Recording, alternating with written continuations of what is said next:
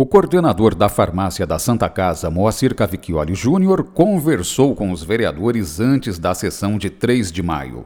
O farmacêutico atendeu o convite de autoria do vereador David Donatângelo. O convite nasceu após a presença de vereadores na Santa Casa no dia 27 de abril, quando foram aferir as condições da farmácia antes da liberação de recursos do Ministério da Saúde.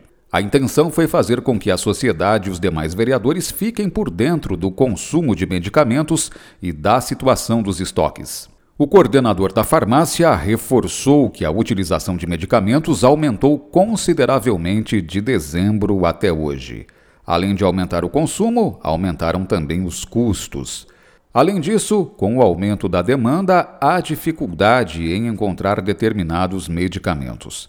Com relação ao estoque para casos graves de Covid-19 com pacientes em UTI, a Santa Casa dispõe de medicamentos por uma semana. Para prazos maiores, deve fazer novas compras.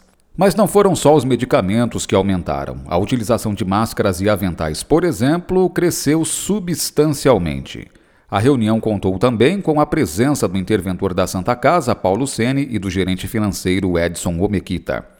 O vídeo com a íntegra da conversa pode ser visto em itapolis.sp.leg.br e nas redes sociais Facebook e YouTube da Câmara Municipal. A ordem do dia da sessão do final da tarde de 3 de maio contou com duas moções e quatro requerimentos aprovados. A primeira moção, de autoria de professor Antônio, é endereçada à Câmara dos Deputados e manifesta apoio à aprovação do projeto de lei já aprovado no Senado, que determina que a vacinação contra a Covid-19 deve ser realizada também aos finais de semana e feriados. A segunda moção, de Juliane Greco, apela ao prefeito para que sejam realizadas reuniões do Comitê de Enfrentamento à Covid-19, mesmo que virtuais, com a participação de ao menos dois vereadores do Conselho Municipal de Saúde e participação de outros órgãos e empresas envolvidas. Os quatro requerimentos aprovados ao prefeito são de autoria da vereadora Juliane Greco e foram votados em bloco. O primeiro pede explicações sobre dotação da Secretaria de Cultura na Lei de Diretrizes Orçamentárias de 2022. O segundo pede informações sobre a disponibilização dos kits de materiais escolares para os alunos da rede municipal de ensino. O terceiro quer explicações sobre medidas de isolamento e fiscalização dos casos positivados de Covid-19. O último pede complementação de resposta de requerimento passado sobre constituição e reuniões do Comitê de Combate à Covid-19.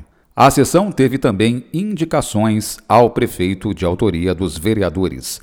Veja em itapolis.sp.leg.br a pauta completa com o inteiro teor das matérias aprovadas e debatidas na sessão e nas redes sociais YouTube e Facebook o vídeo da sessão de 3 de maio. A próxima sessão ordinária vai ser na segunda-feira que vem, dia 10, às 5 e meia da tarde. Flávio Moraes, Jornalismo, Câmara Municipal de Itápolis.